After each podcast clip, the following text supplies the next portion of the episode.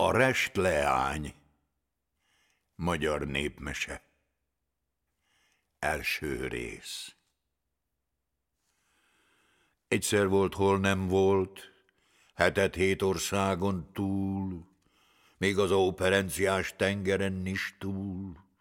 Volt egyszer egy szegény özvegyasszony, és annak volt egy erős rest. Az a világon nem dolgozott sose semmit, Hiába mondta neki az anyja, hogy édesfiam, ülj le, fonnyál, sepert ki a házat. Az rá se hederített. Hát egyszer, hogy, hogy nem? Mégis arra vetődött egy legény. Hallod-e te, Kati? Én feleségül veszlek, mondta a legény.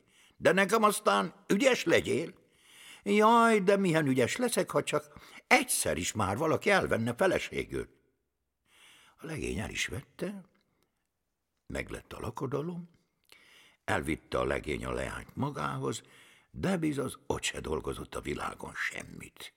Reggeltől esti csak az ágyon heverészett. Ami szennyese volt, azt mindig behajította a kemencébe, és elégette, ahelyett, hogy kimosta volna.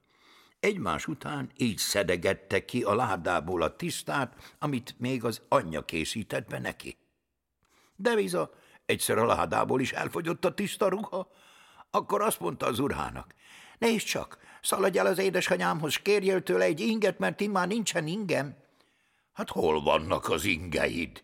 Tudod, nincsen elég víz a kútba, nem tudom kimosni őket, felelte az asszony. Hát jó van. Elment a legény, de szégyelte megmondani az anyósának, hogy leányának nincs tiszta inge. Beszélgettek, beszélgettek, hogy hogy nem. Az anyósa adott neki egy fehér ludat. Befogta a fiatalember a ludat a hóna alá, s vitte haza a menyecskének. A menyecske már messziről várt, hogy hozza a fehér inget, mert csak az az egy inge volt, ami éppen rajta volt. Mikor meglátta a fehér ludat, távolról azt hitte, a fehér inget hozza az uranek is, ő biza levetkezett tiszta csóréra, s ami rajta volt, behaigálta a kemencébe, s elégette.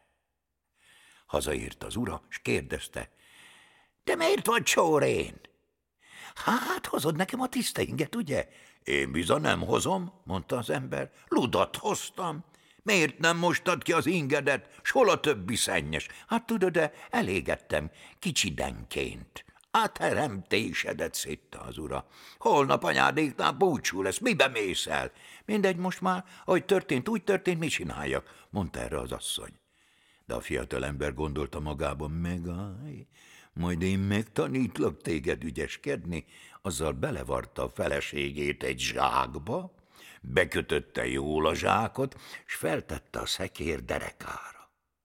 Hajtotta a lovat, mentek az anyóséghoz a búcsúba. Ahogy mentek, mentek, kiértek a falu végére, és ott úgy tette az ember, mintha találkozott volna valakivel. Jó napot! Adjon Isten kednek is, hát kent hova megy?